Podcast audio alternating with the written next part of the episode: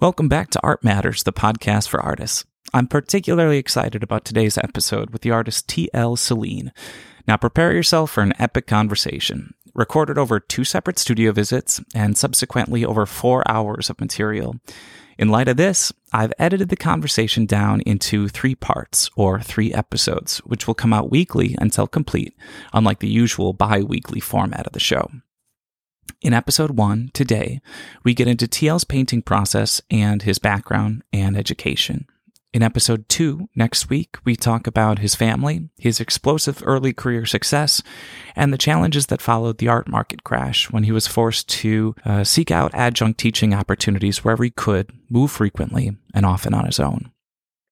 And finally, episode three, where I pepper him with anything else that I might have forgotten, as many questions as I could about his current painting ideology and focus. Also, collaging, Moby Dick, and a bunch of other things. I'm extremely proud of this interview and very thankful for my guest for his patience and his willingness to share so much of his life with me and the Art Matters listeners. T.L. Solien was born in Fargo, North Dakota in 1949. Tenured professor at the University of Wisconsin Madison for over 25 years, just recently retired, and in that time he's had more than 40 solo exhibitions. He's shown at the Whitney Biennial, received the Joan Mitchell Fellowship, and a million other things. Currently, he's represented by the Tory Folliard Gallery in Milwaukee. T.L.'s work is represented in numerous public collections, including the Whitney Museum of Art, the Art Institute of Chicago, the Walker Art Center, the Metropolitan Museum, the Tate Modern, the Smithsonian, and many, many more.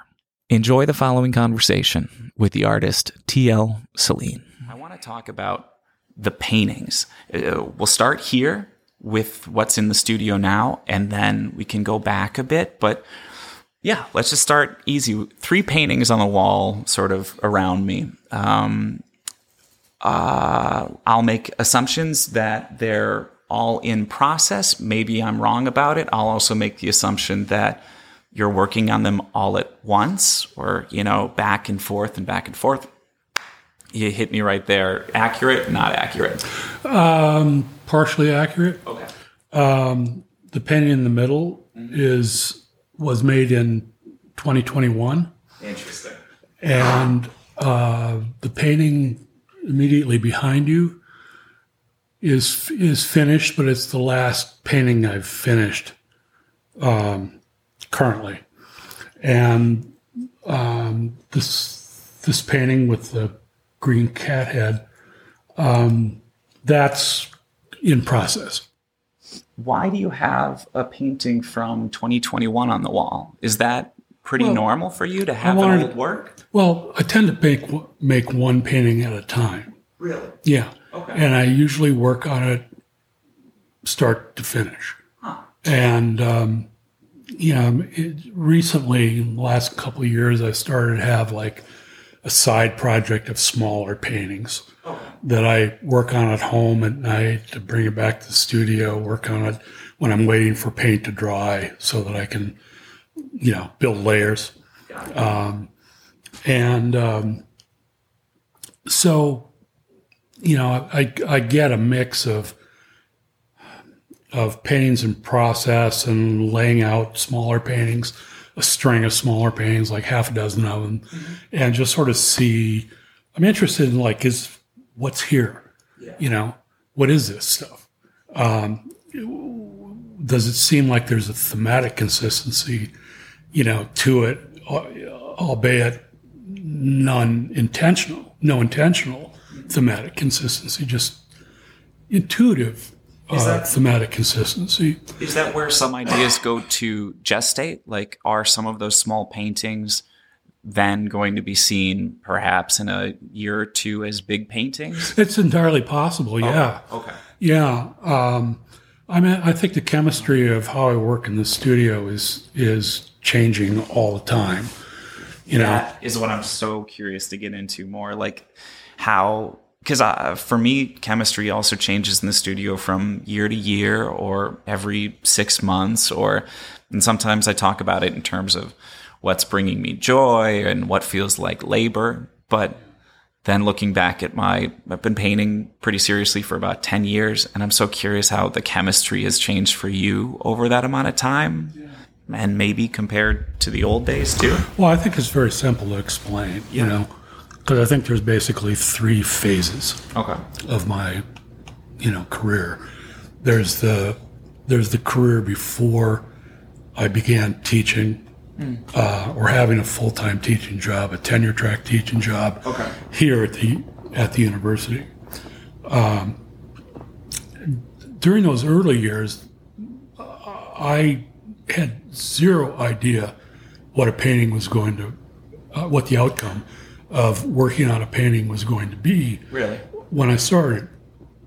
Yeah, I mean, to me, the whole thing was was this challenge, you know, of facing this blankness, this, this emptiness of the of the canvas, and trying to uh, how do I how do I invest myself into that space? You know, how does how does that space start to speak for me? You know, um, in which case, how do I start? Um, and so, how do I start? How do I make the next move? How does one thing build on top of another um, until I get to some point where I feel like the like I'm looking at uh, let's let's say a brain tissue sample from me, you know. Um, so it was all intuitive, really. Sometimes I'd sometimes I'd stare into like the emptiness of this of the canvas, and I'd start to see an image. Um, and this sort of bothered me at the time because it's how close is this is hearing voices, you know? Am I starting to become schizophrenic? You know, uh, which I I don't think I did. Um, but anyway, I could sort of see this ghostly line that made a shape. And I thought, well, that's This is a, before a, this is before any paint touches the canvas. You're just Yeah. looking at a white white surface. Yeah. Okay. um, so I, well, that must be, there must be something to that. Why am I conjuring that? You know, and, and so I would just sort of almost feel like I was following the line around the canvas with the first, first move. And, you know, and then once that first move was made, you know, everything else becomes reactive and, and provocative and, or insinuating and, uh, and you start to build something from this like aggregate of you know experience memory immediacy uh, art historical reference uh, popular cultural uh, vibrations you know all these all these things and to me i was sort of interested in the eclecticism of, that I didn't really see too many people working that way. You know, when I first started, I'd say 80s, you know, the early 80s. So I was just sort of fascinated with the magic that was occurring uh, that would that would bring me from the beginning of a painting to the end of a painting. And how did I deal with that? What did I reject? What did I keep? What was causing me to reject uh, information I put into a, a painting? And, you know, I realized that painting for me was operating on a, a sort of l- level of, of self respect. Um, I mean, I'd grown up in a very loving family, but but there were always comments, or you know, like my dad would always call me a knucklehead.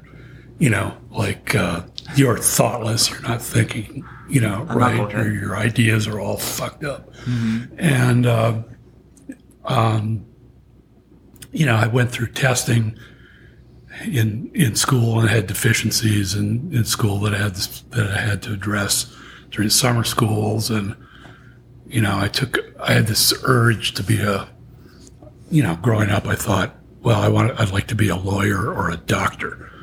And I think when I was in eighth grade I took a placement test for occupation you know future occupations. And um, the uh, suggestion that I got back was that I um, that I, co- I become a forest ranger or a shepherd. Shepherd's not bad. I can think of one very famous shepherd in in, in history. You know, of course, but you know, I had never never expressed any interest in livestock. Yeah. You know, so like, how would this? They must be looking at me and saying, "This guy has no chance. yeah, He has no chance. He's going to fail." And so that started to affect me, you know, rather deeply, and and um, so you got it back like self-respect it's so interesting you chose that word because it's i know a lot of people maybe myself included who have worked very hard to remove the uh, that feeling of needing to prove oneself with a painting or or uh, yeah proving their worth through a painting. Uh, but self-respect that seems healthy. Like you're painting and you're finding something again not something you're proving but just something that's there waiting for you And- Right. But I mean, I think all of us as painters realize that there are solutions. There's a, there are options hmm. that one can can take, you know, at any given moment. Hmm.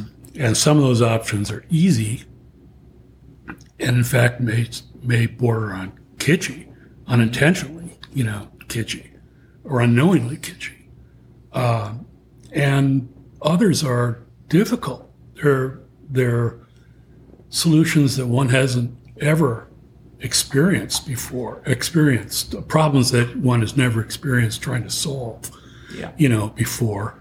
And it always seemed to me that that you know the thing to do is to take the most difficult route yeah and to try to persevere until you have arrived, you know, at at an adequate, not a necessarily an adequate solution, because I think, the simplest solution, excuse me, can oftentimes give you an adequate, you know, solution. But a difficult solution that has taken you beyond yourself in order to solve is uh, extraordinary growth. Okay, so now we've got a few paintings in front of us, but I'll throw you a curveball. There used to be a part of this podcast called Studio Notes where I'd ask the artist about what is currently going on in their studio in sort of the minutia, meaning what's the last thing you wrote in your journal about? What's the last challenge that popped up? The last thing that gave you a headache or the last success? And when we came in, or when I came in uh, to start the interview, it looks like you were actively working on this one right Yeah. here. So I'm curious, just for the hell of it, what's the last thing that you were working on here? And what was the idea, you know, that freshest thing? Where are you with this painting? Yeah, well, um, the last part of this painting that I was working on, which was, as you said earlier, just as until you were in the door, is that space between you know there's the there's a figure to the right of the of the man's tie, and to the right of that figure is is uh, you know sort of a long tubular you know, sort of shape that, you know, might be an arm, might be an intestine, it could be whatever, you know, uh, it's organic part of that figure. And there's a, there's a, a center to it that is currently, you know, this sort of brilliant blue. And I've been going through multiple color changes just in that area, trying to decide what it is that I want. You know, I mean, uh, there there's a time when I'm making the paintings where I I shift from subjective to formal uh, problems. You know, so if I'm making a drawing, which I don't which I don't do before the drawing starts, but if I'm doing it on the canvas, you know, I'm just taking a, sh- a shot in the dark of where to locate the first, you know, primary uh, paint application.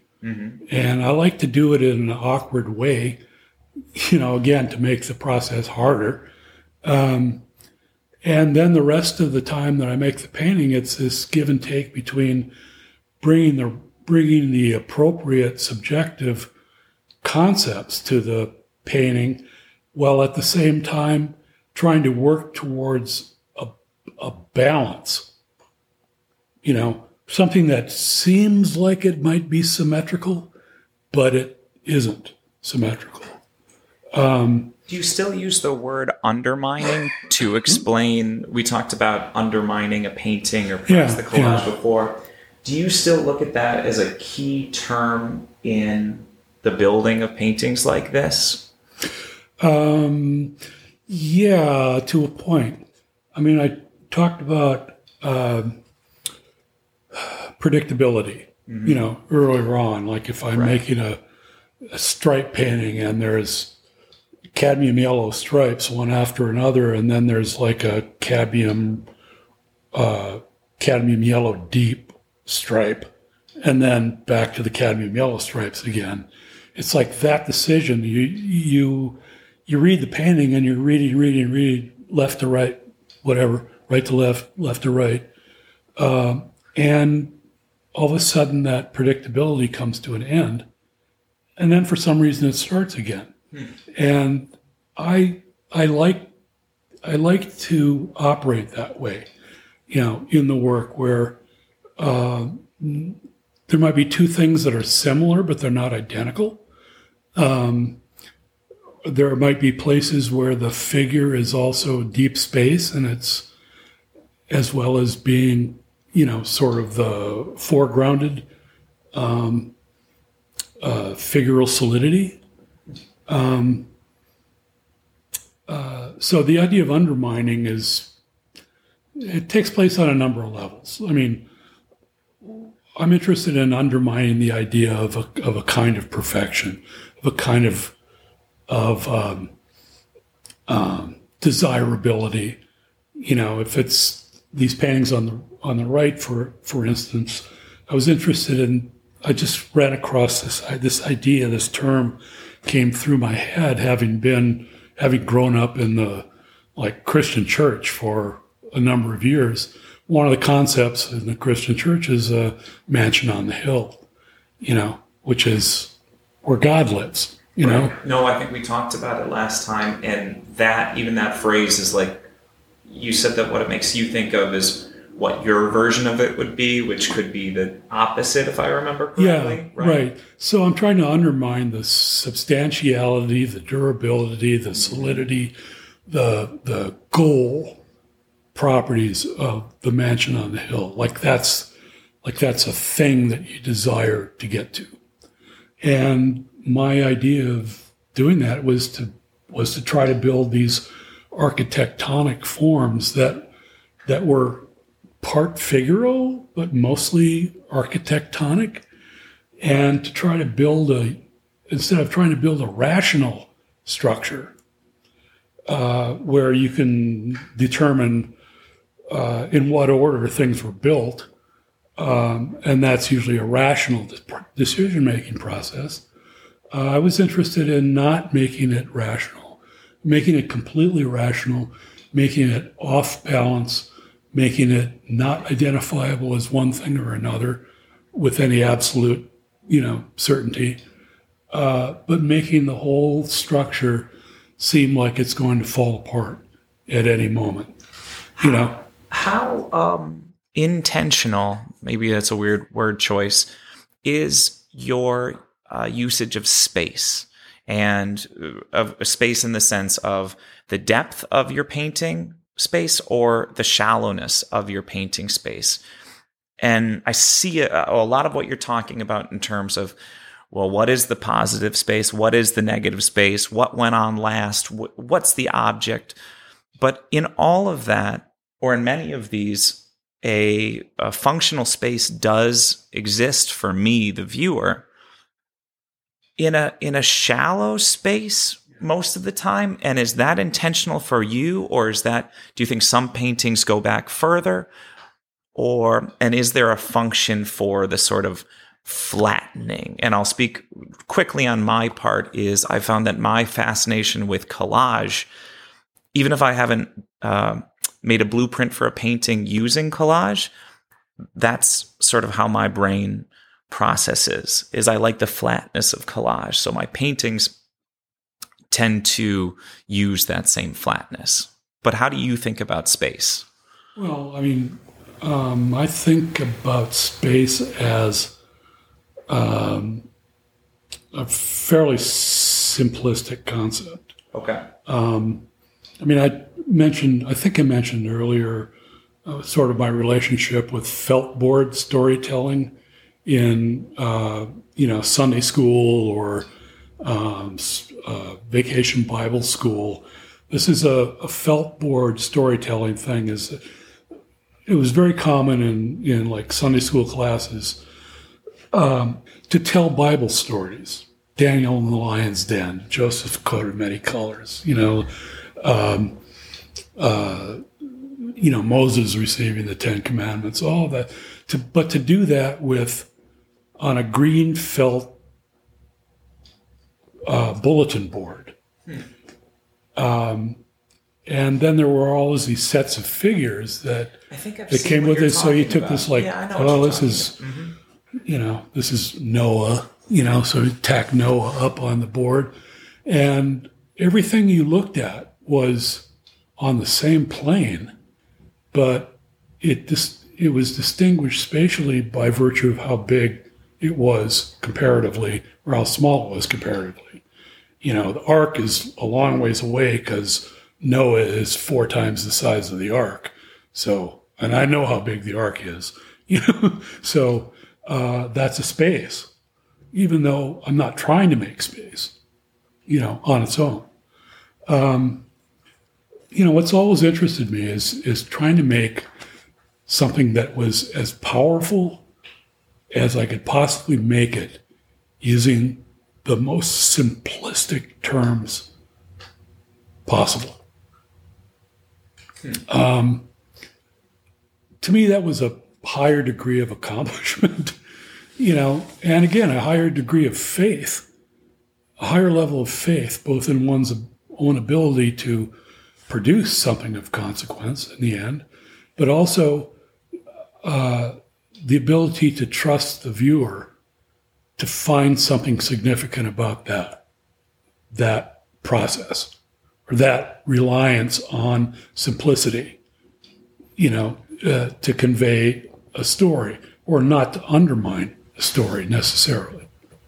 Uh, I think there was a branch of an earlier conversation we had where we were talking about decision making and about low hanging fruit and about it's sort of mine and I believe your uh, perspective that an artist needs to find the challenge and go directly at it versus maybe avoidance and oh I had a solution for something like that with an old painting I'll, I'll work it that way. You know, we go towards a challenge. We go, um, that's where the excitement of a painting is. So, how do you square that with the, with the simplicity? And not to say they're contradictory terms, but it's sort of like how do you decide when a rectangle becomes a window? Like, because it's that to me is a simple decision, but it's not so much that's the core of it, it's how it's working in this space. Mm-hmm. And it might be a simple decision, but the way that that's troubleshooting the puzzle that is the painting seems complicated and not the low hanging fruit that we're trying to avoid. Any thoughts on that? Yeah. well i mean uh, let's take the window um, and just that for a second um, there is no doubt that the window is a trite concept um, but to me it's only trite if it doesn't move to another level subjectively you know so uh, to me there's something not just uh, arch- an architectural reality or a blueprint you know a, a design reality. It's a it's a sh- it's a shape that has emotional properties for me. It may be just like the saddest thing in the world, you know, uh, like a broken window that's still illuminated, um, you know, and is now detached from a structure completely.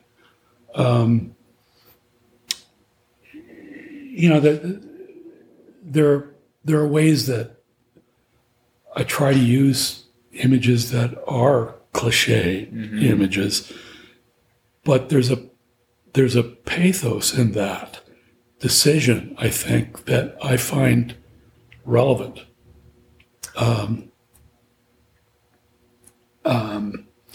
and and so I allow it, and I try not to make it the abject focal point, you know, of the painting, but I try to incorporate it so there are more ideas potentially available in the painting than there would be without it, you know, without that choice. I think there's something interesting there. Advice I've always gotten about paintings, you know, art school, is that you want every part of the painting to be activated. You know, activated can be empty, it can be thoughtful, it can be any sort of thing. But I, will, I like how you describe the windows because you're using them, you're by using them, you have to contend with them. So it's on the one hand, if we change the painting all around, that space there where the window is, it wouldn't be in contention with anything. But how you build the painting, it's taking into account. Well, you've used this conceit of painting and it has to fit in, which means it's not really a it's not a dead space, but it's also not a you know, I don't think any of your paintings are like showy, but it's it's neither it feels like neither camp to to me as the observer. Well, I mean, in, in most instances, they're, they are a punctuation, uh, a place that, that asserts itself formally. Um, and it's both part of something larger and it's a thing in and of itself. Uh, so you can look at it a num- you can look at it several ways. Um, the um, interesting the window. I had a sh- I had an exhibition last summer at Tory Folliard Gallery, and I did a I made a series of five paintings that were windows, um, and I tried to like deconstruct the window, um, and I wasn't exactly sure what it was about the window that that I was drawn to, but then I, but then memory, you know, sort of kicks in, and you realize like oh yeah when i was 12 we lived in the country and we had this barn that had you know sort of four square windows in it like all the way around it and several other outbuildings that had that same square utilitarian window divided by you know sort of two uh, lines and uh, one summer i decided to shoot them all out with a BB gun. And um, so, I mean, to me, the wind, it's a way of addressing or a way of remembering something that was really a, a sort of disgusting thing to do as a child that I've carried around with me for, you know, my whole life. Sure. I was a very destructive child at early at, at a certain point in my life. I like Now to start fires. I like to shoot things with BB guns. I, you know, I like to burn up model planes, uh, airplanes, boats, and load them up with firecrackers and start the fuse and load, send them out into the lake. Well, now you're making up for it through creation. You know, you've created enough paintings now. You've made up for the windows. Right. Hopefully. Right. So I mean, there's there's like incidents in almost all of my paintings where there are multiple references to my real life experience, and and those might involve something that's trite, you know, like a bucket or a a, a vase or an orange or a a, a window. But I just I hope that if I use those things, I can introduce them into the idea of the visual element of the visual elements of the painting and bring them in as sort of like what? Why is that there? You know or this a decision that's almost like indefensible you know? Um, but somehow build a structure that that you know, hides what it is long enough for one to have to look at it long enough to decode what it what it is. So you know, let's- what the elements are. Let's talk about that now. I'm going to say it from the audience perspective, but I want is your perspective. But um, the idea of how and how your eyes enter and exit one of your paintings. You know, there's a lot of talk about that.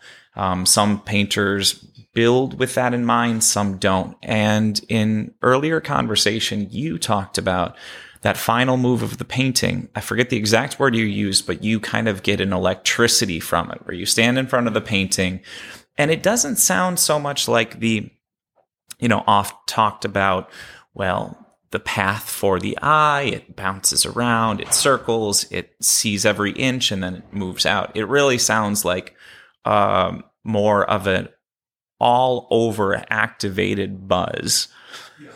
And is that and that's what I want to dig into just a bit more is are you building to that the whole time? And if your eye finds a path through a painting as you're making it do do you then do things to obscure it to block it? You know are you being um, are you breaking a, a line a path a vision?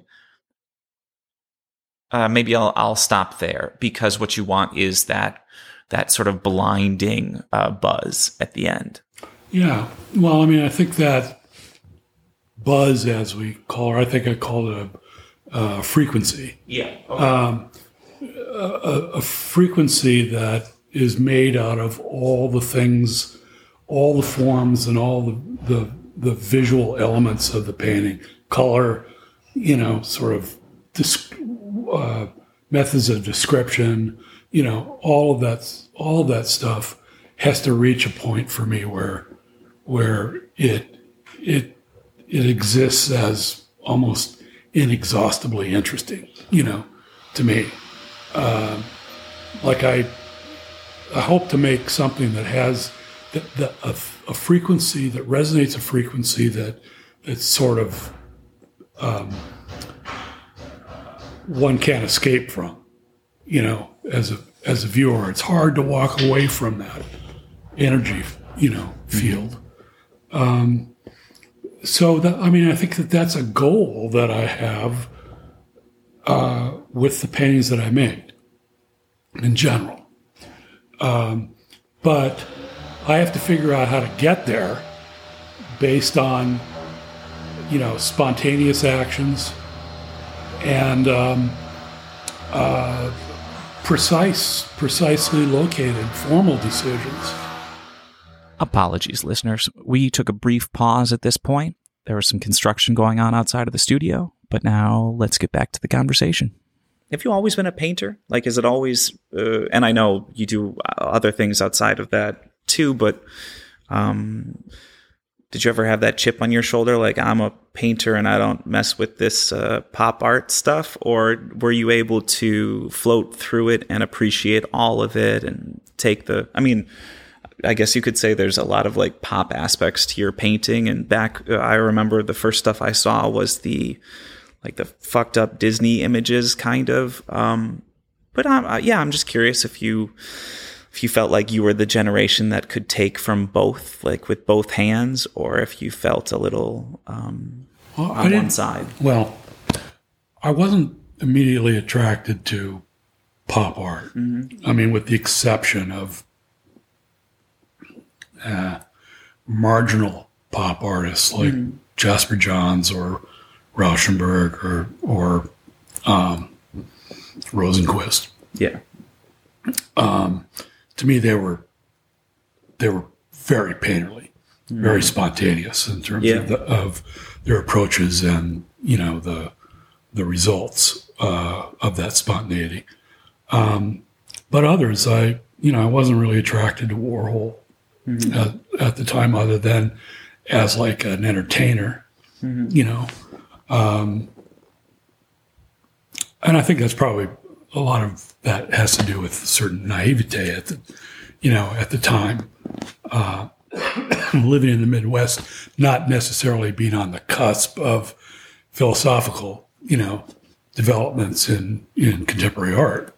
You lived in New York for a while too. That's something I wanted to bring up is the locations that you chose to live your art career through is like you have, as I remember, you spent time in New York City working there and then you came back maybe for teaching. Is no, that, I, uh, I never, I never had a residence in New York City. I worked in New York City on a project for the Whitney Bien- 1983 Whitney Biennial. okay. Um, I had been a, you know, I had I had gone to graduate school with a double major in painting and sculpture. Before I went to graduate school, a couple years before I went to graduate school, I had a very advanced conceptual artist who was my mentor in undergrad school. All my teachers there were Canadian conceptual artists. And one of them one day said, What are you still painting for? Painting's dead. Mm-hmm. I went, Really? you know? Damn. Damn it, right. I finally found something I like to do, and now it's I can't do it anymore. And so I started thinking of alternatives, you know, instead of going like, well, fuck that. It's a lie for me. Mm-hmm. You know, that took a few years to get to that point, you know, but but I was panicking and thinking like, well, what do I do? I mean, I guess I could start making sculpture. Um, or find some sort of hybridic state to exist in between painting and sculpture, which was actually the the result over the years. Yeah, right. So I mean, I started making sculpture and I'm learning the the techniques of sculpture, of shaping wood, of welding, of you know working with plexiglass, and you know all the, the stuff that was current.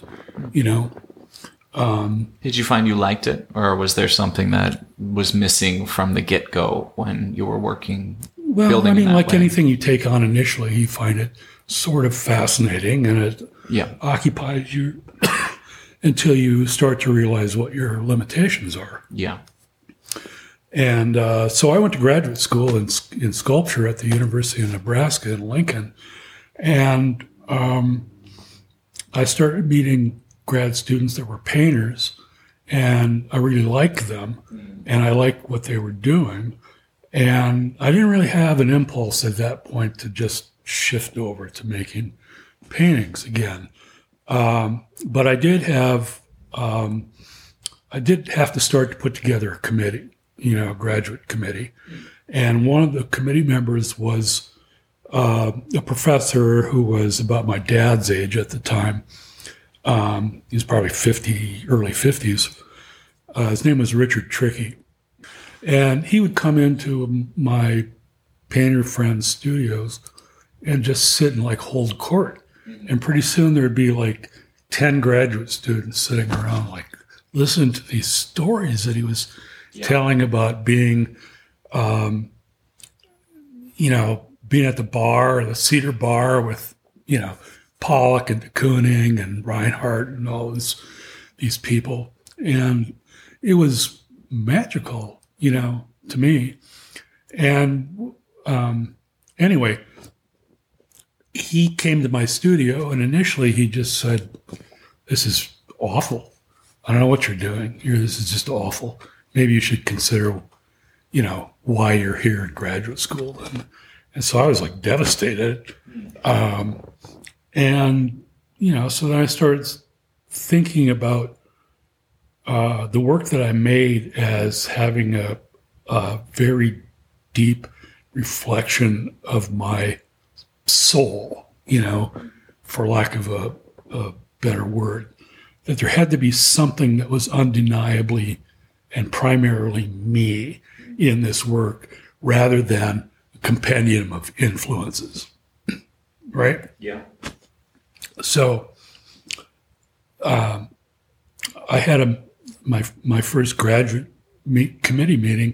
There was also an art historian, that uh, woman art historian, I was taking a class with, and they were all in my studio, and I had made these these cardboard totemic cardboard uh, I don't know, painting sculptures, you know, in, in a sense. I'd found all this recycled cardboard, tore it up all into small chunks, uh, drilled a hole in the center of it, poured a piece of, poured a, a pile of concrete on my studio floor, took an eight foot rebar, stuck it in it, waited for it to set up, and then I just started skewering like an old desk memo, you know, um, device. Uh, and I, until I and just started building intuitively until I got to the top, and I was pouring um, shellac over it, paint, tempera paint, fiberglass resin, uh, sweeping my studio and and you know sort of covering the, the piece with the dust from my studio and then embedding it with more fiberglass resin.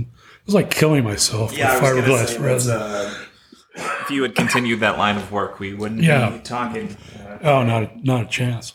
Um, but anyway, I was sort of happy with this this work, and you know, I was looking at a lot of oceanic uh, art, tribal art, fetishes, you know, things like that, because they fascinated me. You know, largely because they had some energy that I couldn't describe.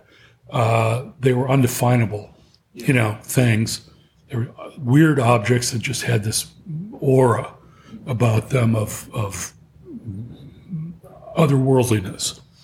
And so that was my goal, you know, making sculpture at the time. So I'd made about six of these things. They were all in my studio. And, you know, I had this long thing written out and, you know, this influence and that influence and this and Levi Strauss and, and, um, you know, French philosophers and, you know, blah, blah, blah. And I finished and, and it was like dead silence. And all of a sudden, the um, art historian said, Well, that's interesting, but where are you, you know, in this work? And I th- initially I thought, Well, I made this, but that wasn't what she was asking. You know, she was asking about the, one's ability to transform, to to transport their inner life built on life experience, built from life experience, onto this thing that was an, a static object, you know, and that that it wasn't just a, a a compendium of influence like oceanic art and you know and uh, arte povera, you know, influences. Um, that there was something else. It had to be more than just its influences. Um, and so I started really thinking, you know, deeply about that and realizing that I systematically collected things when I was an art student, undergrad art student. I love to I love to collect handmade butcher knives. Um, you know, my my grandparents, my grandfather's brother lived on a farm, and we used to go out and visit his family uh, at the farm. My grandparents would take us grandchildren out there, and you know, it was brutally, you know, it was brutally simplistic living. You know, um, toilet paper was a Montgomery Ward's catalog. You know, tear a sheet out, and you know, there were outhouses. Uh, they butchered, you know, everything that they ate. They butchered, and so um, Otto, my grandfather's brother, had made all of these tools for butchering. And they, you know, it's like a, a butcher knife this long with a hand hewed handle and a just a jagged piece of, of steel. But they were, they had that weird, otherworldly quality, you know, to them. And so whenever I would find them in, you know, let's say garage sales or thrift stores or something like that, I'd pick them up. Um, because I had some connection. I had a familial connection to that in, in some way. Yeah. So, you know, that was a start. And that maybe I could depict those or invest those, hmm. those, that iconography in something. And that something would carry the me, you know, in it as opposed to those, the those, you know, in I, it. I understand. Um, so, you know, I had this idea to, to you know, I was always sort of playing ch- tongue in cheek as a sculptor with certain ideas in painting. And one of them was like the denigration of, of easel painting. Nobody would touch that, Yeah. you know. Um, so I thought, well, what if I make these things that are objects, uh, uh, not flattened objects, but made out of non-painterly, you know, materials. And I just put them on an easel, like a cheap easel. Yeah. And I just refer to them as easel paintings. And and so I started to do that, and I would get uh, sheets of sheetrock delivered to my studio, and I would just like take a hatchet and start chopping the sheetrock uh, sh- a shape, um, um, the shape out of the sheetrock, and I would put that on the on this like two dollar easel um, that was you know six seven feet high, and um, I'd cover it with plaster bandages and and plaster and then tempera paint and finally acrylic paint. And I'd end up with these sort of target bullseye like things with a dagger with like a knife in the middle of it. Um, and Let me interrupt and ask: Was this the first time? Do you think that humor entered your work? I guess it was it was probably always there. It manifested itself differently. Sure. I went through a period of time when I was when I was making conceptual art, quote unquote, and the only thing I did was was um, imagine some labor intensive project, and I would write two paragraphs describing what I was going to do, and when I finished it, when I finished writing it, that was it. They were never executed, and they were often very absurd things. Like one of the pieces that I proposed making was um, to drive from Fargo, where I grew up, to Winnipeg, where I went infrequently. And um, it's a one, it's an absolute straight line north. It probably doesn't vary by one degree. It's just like a laser. And so consequently, there was a lot of roadkill, you know, on the highway. And so my proposal was to document all the roadkill, photograph it first, and then collect it and take it back to my. And I'd have like a like a truckload of deer carcasses and This is why Fargo. This is why people say Fargo artists really shouldn't leave Fargo. I don't Yeah, know if anyone says that, but I'm saying it.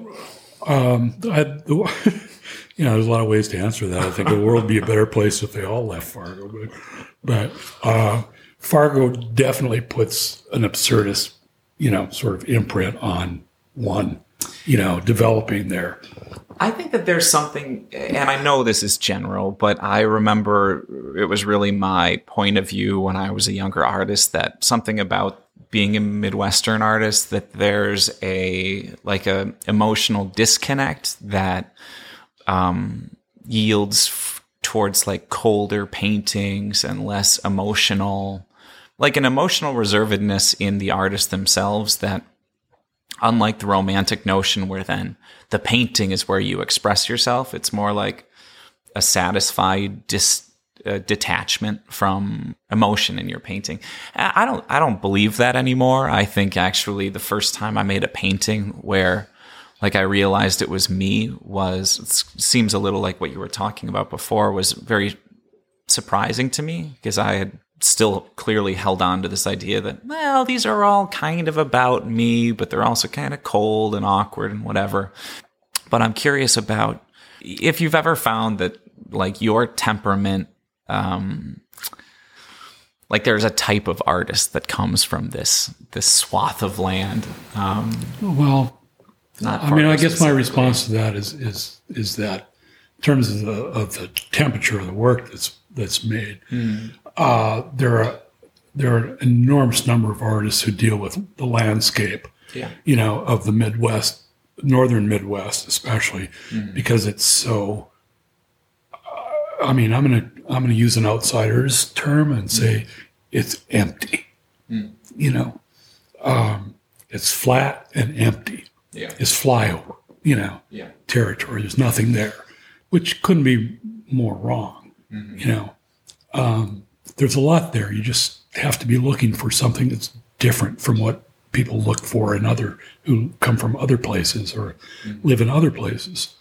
Um, but most of the artists up there that I know use the landscape, the onus of openness, the onus of infinity, you know, uh, an infinitely deep landscape, you know, as a kind of thing, a temperament uh, in their work. It's a, you know, it's a way to show a kind of power that is in that's in the world that um, that one feels when one lives in that landscape.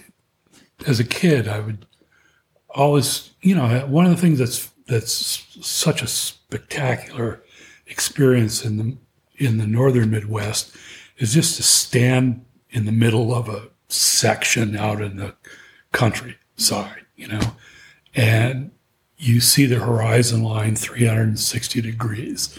There are no trees blocking that.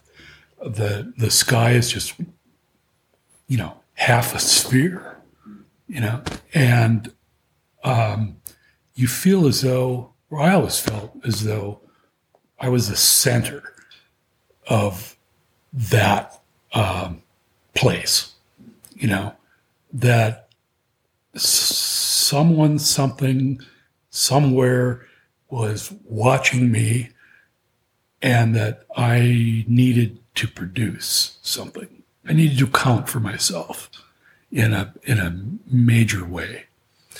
And that was all a result of the fact that you're alone in the landscape.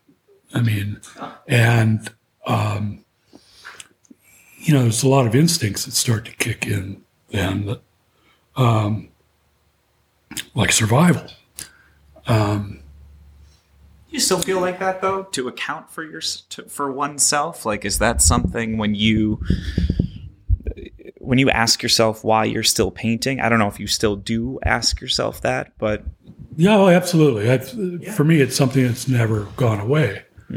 Uh, I always feel as an artist that I need to keep making things that push me further away from normalcy, you know, perhaps, or further into a direction that opens doors. Uh, and I don't know, you know, sort of where those doors open to, but but they you know, perhaps open into a world that I never expected to find or or never expected to see anywhere or through the hands of anyone. And um, I realize that I'm in control, you know, of that. And if I want to see that, I have to do it. do you feel as though you're running from uh, older paintings, uh, older narratives, older ways of working? Um, not in the sense that you um, that it's bad work or maybe that it's good work and therefore you're, but more in the sense that been there, done that, and what happens now is I keep going and I keep exploring in a way that's more that's not such a um, a well written narrative where well yes last year I was doing uh, works in this palette but then I decide you know not that concise but yeah do you ever feel like there's a life's worth of painting that there are there are things you're like challenges that are more important than maybe someone saying that's a TL Solien painting is something like that Yeah. Um, I, I mean, I, I think I'm in sort of the opposite stage of that right now. Um, what interests me is what interests me right now is revisiting iconography from uh, certain iconography from my earliest time as a developing artist. Interesting. You know, a lot of that is spawned from having to consolidate everything that I've that I own still that I've made into this space. You still have uh, very old work here. Oh yeah, What's the uh, what decade? Or I mean, seventies work from the seventies Yeah. here. Really? yeah. Okay. It's rolled up, Yeah. you know, on a sonotube, and I haven't seen it for, you know, what forty five years. A lot of artists tend to get rid of, you know, hopefully not burn and destroy, but I think many artists around my age question sometimes why they keep old stuff around, you mm-hmm. know, just reminders of what didn't work, what didn't sell. But you're staunchly in the other camp and you're happy that you still have these. Obviously, you're going back to it as, as um, subject matter now, but Well, I'm trying to incorporate it. yeah, yeah. I'm I'm trying to I'm trying to be conscious of the fact that I'm going to build something that, that contains this iconography. Mm-hmm. I don't know where it's going to go. Mm-hmm. I don't know how it's going to be contained. I don't know whether it's whether it'll be entirely visible in the end or not. Hmm. But I'm interested in the problem of of I'm interested in the phenomenon of of what might happen if an if iconography from 40 years ago walks into my painting Yeah. and how it might what might result you know uh, from the tension of old iconography and new iconography coming together i mean this painting and pat the ones with the cat heads in them are examples of that The cat head was something from, from Oh way yeah, back when? yeah. I mean, when I got out of graduate school, uh, moved to Sioux Falls, South Dakota, and went to work for my wife's father. And I had a studio in the building across the next door to where we lived in downtown Sioux Falls. And my my father-in-law owned a dairy processing plant in Sioux Falls, and I didn't have any job options uh, other than labor, and I really didn't expect to have any because I was willing to do that in exchange for having a life in the studio. Yeah. You know, Of course. uh, unencumbered life and a conceptually unencumbered life in my studio. I went next door to look at this studio space. It was about probably half the size of this that I rented for 35 bucks a month. Uh, 1977 with no heat. In South. Dakota. Yeah, I was going to say. South no Dakota joke. in the wintertime. Uh Um, not that pleasant without heat. But, you know, anyway, there I had this easel and um, you know, I had hauled all this shit from Lincoln, Nebraska. And at that moment I sort of realized that eh, I can't be a sculptor anymore. Yeah. There's just too much yeah. shit to, to to haul around. I can't do it, you know. So I'm going to let painting help me in the sense that I don't have to be realistic with the scale with scale in paintings. Um, I can make up a scale in a painting, and it can be convincing. But anyway, I went into um, I went into the studio space with this easel and you know was starting to get it ready to do something in. And i noticed that there was a stack of paneling like wooden like like your rec room paneling uh, stacked up in a corner. So i went oh well maybe i can chop something out of this like i had done in my studio the last year of at nebraska and uh, so I I started chopping this thing out with an axe, and I end up with this big cat head. Uh, and I put this is a, a ridiculous story. I put this cat head on the easel, and then I thought, well, I should paint it, but I don't have any paint. Um, I want to. I need to make paint, and so I got tempera pigment and a couple. This is how what an idiot I was in terms of. This is how much I learned in art school. okay. I I took Grad school too, right? including grad school. uh, largely because it was not about painting Of course, then, of it was about something else. So I got uh, primary colors of, of uh, temper pigment, Uh-huh. dry temper pigment, and I got like three cans of 30 weight motor oil.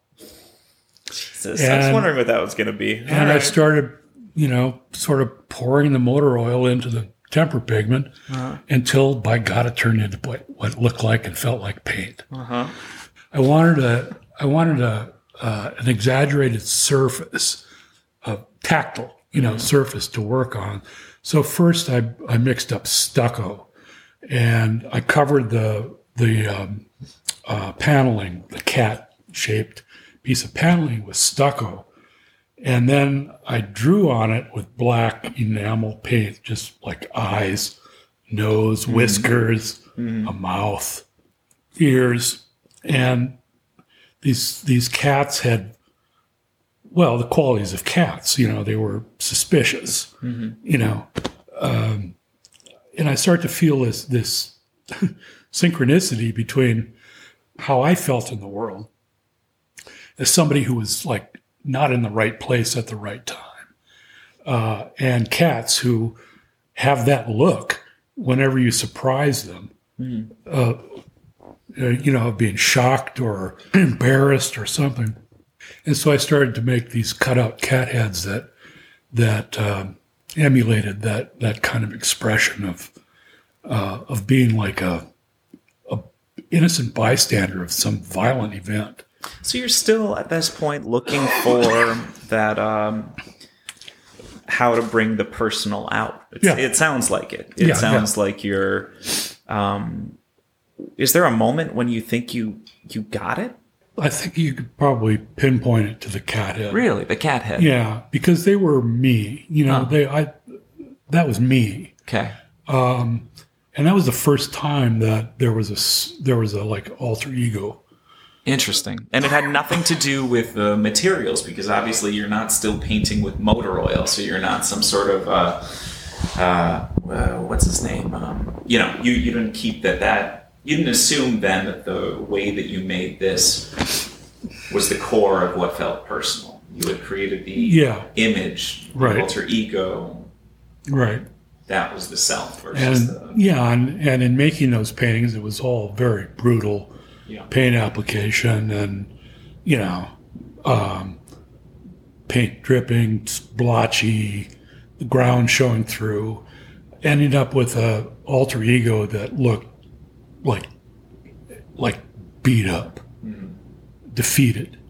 Yeah. you know, in some way, or the onus was on that character. I'm curious if you still, in a different way, consider these you're you're making to be brutal, or if um, I noticed you're using acrylic.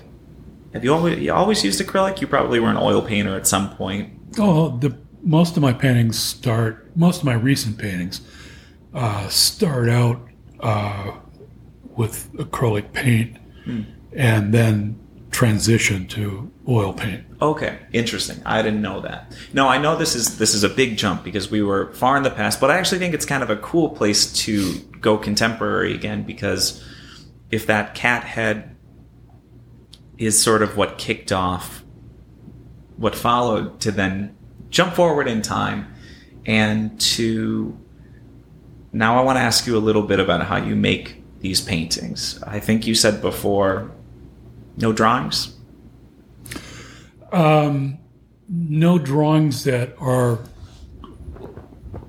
uh, complete versions of what the painting looks like at the end. Of course. Or, or let's say, template like Mm-hmm. versions. Sometimes I'll, I mean, I like to play around at night on my drawing app. Okay. Uh, and so I'll just draw stuff and erase it and draw and erase it.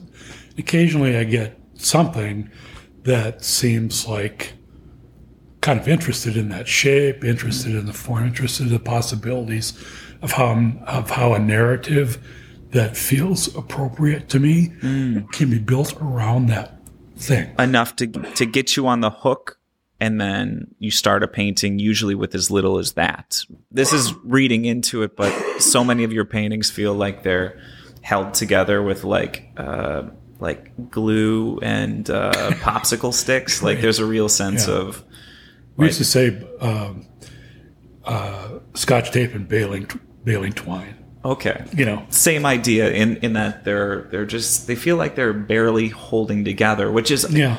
also I think why I'm so interested in the in how they're built because it seems like there's a there's a logic to it, like there's a almost a physics to it, but you know, again, not a blueprint. the architectural pieces that you were referring to, they when I was when I was drawing that, I was just meandering. It was a doodle, you know, basically. But when I when that when that phrase "mansion on a hill" uh, went through my head, I realized that I was creating the antithesis of a mansion, you know, on the hill, and that seemed like a more accurate result a, a more accurate re- representation of what I will move into at the end of my life, you know, than a mansion on the hill of, you know, based on the idea of uh, belief in salvation, Sure. you know. So all of a sudden it became interesting to me to build something that seemed like it was mansion like, only it was undermined by only having like half a foundation or Yeah. No walls or, or uh, yeah, I mean, there's ta taking a, a sort of I'm going to use the term analytic analytic cubist uh, vision to this this like Rube Goldberg Goldberg esque man a depiction of a mansion, but it really it really isn't analytic cubism. It's just the idea of fracturing, you know, something into planes that aren't logical yeah. while at the same time making something that seems like it should be logical while you're looking at it. And that plays into this other thing that I like to do, which is undermine myself regularly, you know, in the work. Like uh, there's a there's a certain logic in my work, structural logic in my work, um, that lasts for X amount of time in the painting, and then it will randomly shift to a disruption of that logic. Could that be? Uh, we're, maybe we're kind of talking about conceits of a painting, but do you mean like uh, the logic of a, a figure or a character, or do you mean the logic of a the landscape, the context that they're in, or could it be all of these? things It's all. that- it's really okay, all of that. that you you, take to a certain point, and then you are more than ready to kind of poke it full of holes or destroy it altogether, or Yeah. okay, Well, I mean, the, the poking it full of holes is is in the process, Hmm. um, not not after an image has been created. It's just a realization that it's much more interesting to disrupt continuity than it is to continue. You know, um, and so I try to.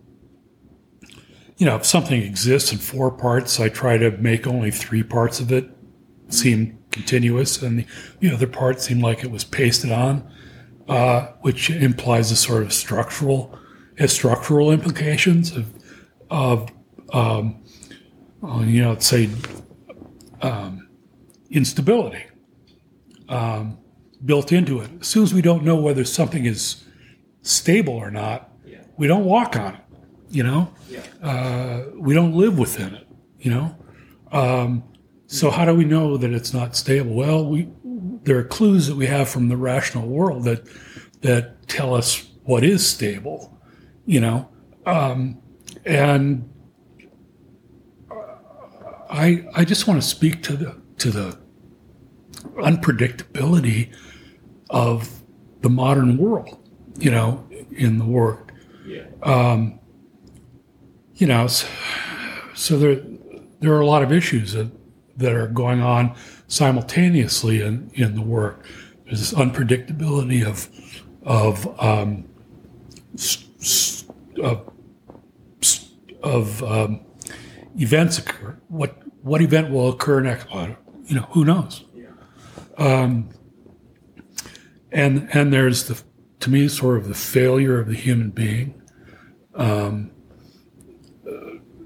being inadequate to meet the demands of life, um, which I think we're seeing now playing out in the actual world, you know, and um, you know the the distance away from an ideal, an ideal condition, which I think to me sort of goes back to distance from what for me was a religious security and then the disappearance of that, you know, uh, desire, desirably, you know. Um, Do they feel uneasy to you when you're making them? I mean, maybe you're someone who watches the news every day and therefore a sense of unease is uh, never too far away. But when you're making these paintings and when you're dealing with all the precariousness and the tension and you know your themes that are going into the work, are you getting a sense of control out of it and therefore like comfort, or do you feel tense, or does it change painting by painting? Uh, I'm tight as a drum, you know, in in the studio. I'm I'm very anxious, you know, while I'm making these paintings. Really? I mean, I used to have friends that used to talk about how much fun they're having in the studio. I, I had no, I had no sense of that. Has that not changed over the years? That tight tension? It must Uh, have. you know, it comes and goes. I mean, With the world going to hell? yeah, with, I mean, with like- transitions in my own life, you know, I mean, like, like when I, after I retired, I came to work in this studio with a completely different agenda than I had when I was working as part of the academic uh, world. Um, and that had to do with, you know, uh, funding proposals. Um, I didn't make enough money as a assistant professor or associate professor, or even when I was a full professor, I didn't make enough money to be able to engage a level of productivity that I that I desired, that I that I really wanted, uh, with money out of my own pocket. So I had to write grant proposals mm-hmm.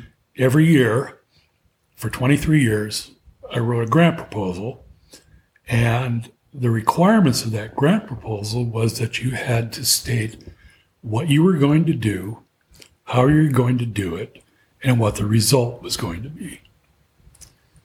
And when I saw that initially, I thought, man, that is as far from how far away from how I think as a painter than anything could possibly be.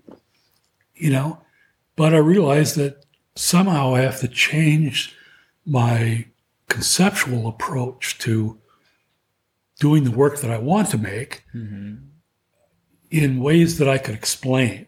So you did actually? Did you you were able to do that? I mean, that oh yeah, sounds like yeah, uh, yeah.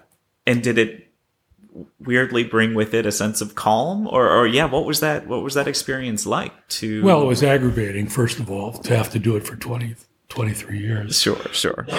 And, um, um, but, you know, I found ways of thinking about it. My work's always embraced pop culture, um, you know, um, print matter, uh, print imagery, advertising, iconography, uh, landscape, my own my own na- life narrative, all of that stuff, and uh, if I could break it down into wanting to access these things and and research these uh, things that were outside of my own life experience, um, uh, I could write convincingly about what I was what I wanted to achieve. Without feeling like you were putting walls around opportunity Right. and and sort of bowing before limitations. Right. Okay. Right. Okay. So, so that's the way I worked for twenty three years. And that changed once you when I I thought to myself like immediately before I retired, I can't wait to be out of this sort of concept of of funding and and grant writing in academia because that's a different animal than grant writing out into the out in the um, art support system you know world.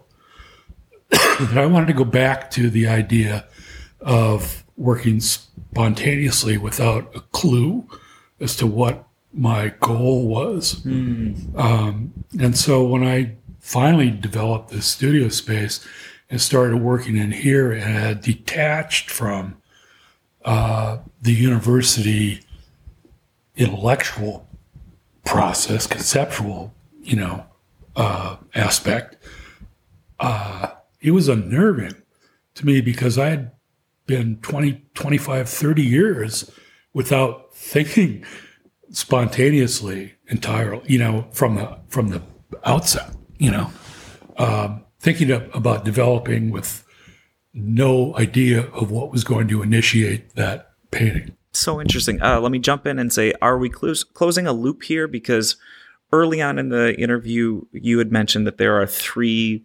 Um, you can explain your career in these three Right, tenses, and is that the second one, which was this uh, knowing what you're going to make? I mean, I know you don't, right, but right. okay, okay. Yeah, So, the second the- phase was was basically the academic years at the University of Wisconsin, Mm-hmm. which were academic, interestingly, not because of teaching or the school. It's that you were writing these, uh, uh, submitting these grants or Right. applications for grants. Very interesting. Right. And then the third one is, Is since this. retirement, is since retirement. where you're kind of looking at a canvas again, a blank canvas, and Yeah. it's freaky. But you know, I have to realize that between you know between the um, late seventies and 2021, 2020, Uh huh. there are hundreds and hundreds and hundreds and hundreds and hundreds, thousands of things made that I made. Uh huh. and they had basically a range of non-repeating iconographies, but all of them, by necessity, had to be in one way or another self-referential. Why? Because you wanted it that way, or it was in, inevitable that it was that way, or It was Yeah. the only story I had to tell. Huh. You know, what story am I supposed to tell? You know, I mean, um, it's what I know. It's what disturbs me the most. You know, my own life, um, my own life choices, um, to some degree. Um, you know, my own perceptions of what my life was like, which may or may not be true. Yeah. that all interested me is i mean to become self-absorbed to me is a goal you know? Um, as an artist you know anyway. Uh, i think that's what we do why we do it you know? Um, i mean there are, that, that, there's no blanket truth No, you no, know, no, to of that. course. And we're going to leave it there for today, my dear listener. Remember, the conversation will continue next Thursday with episode two of my conversation with the artist T.L. Solien. In the meantime, if you'd like to find out more about his work, as always, check out the uh, links in the episode description. That'll take you to his website and his Instagram where you can find out more about his work. And if you'd like to find out more about my work, you can check out my website at isaacmann.com, spelled with two A's and two N's. If you'd like to get in touch, please write into artmatterspodcast@gmail.com. If you're enjoying the podcast, you can leave a review or a star rating. And otherwise, just check back here next Thursday for the continued conversation with the artist T.L. Solien. Take care.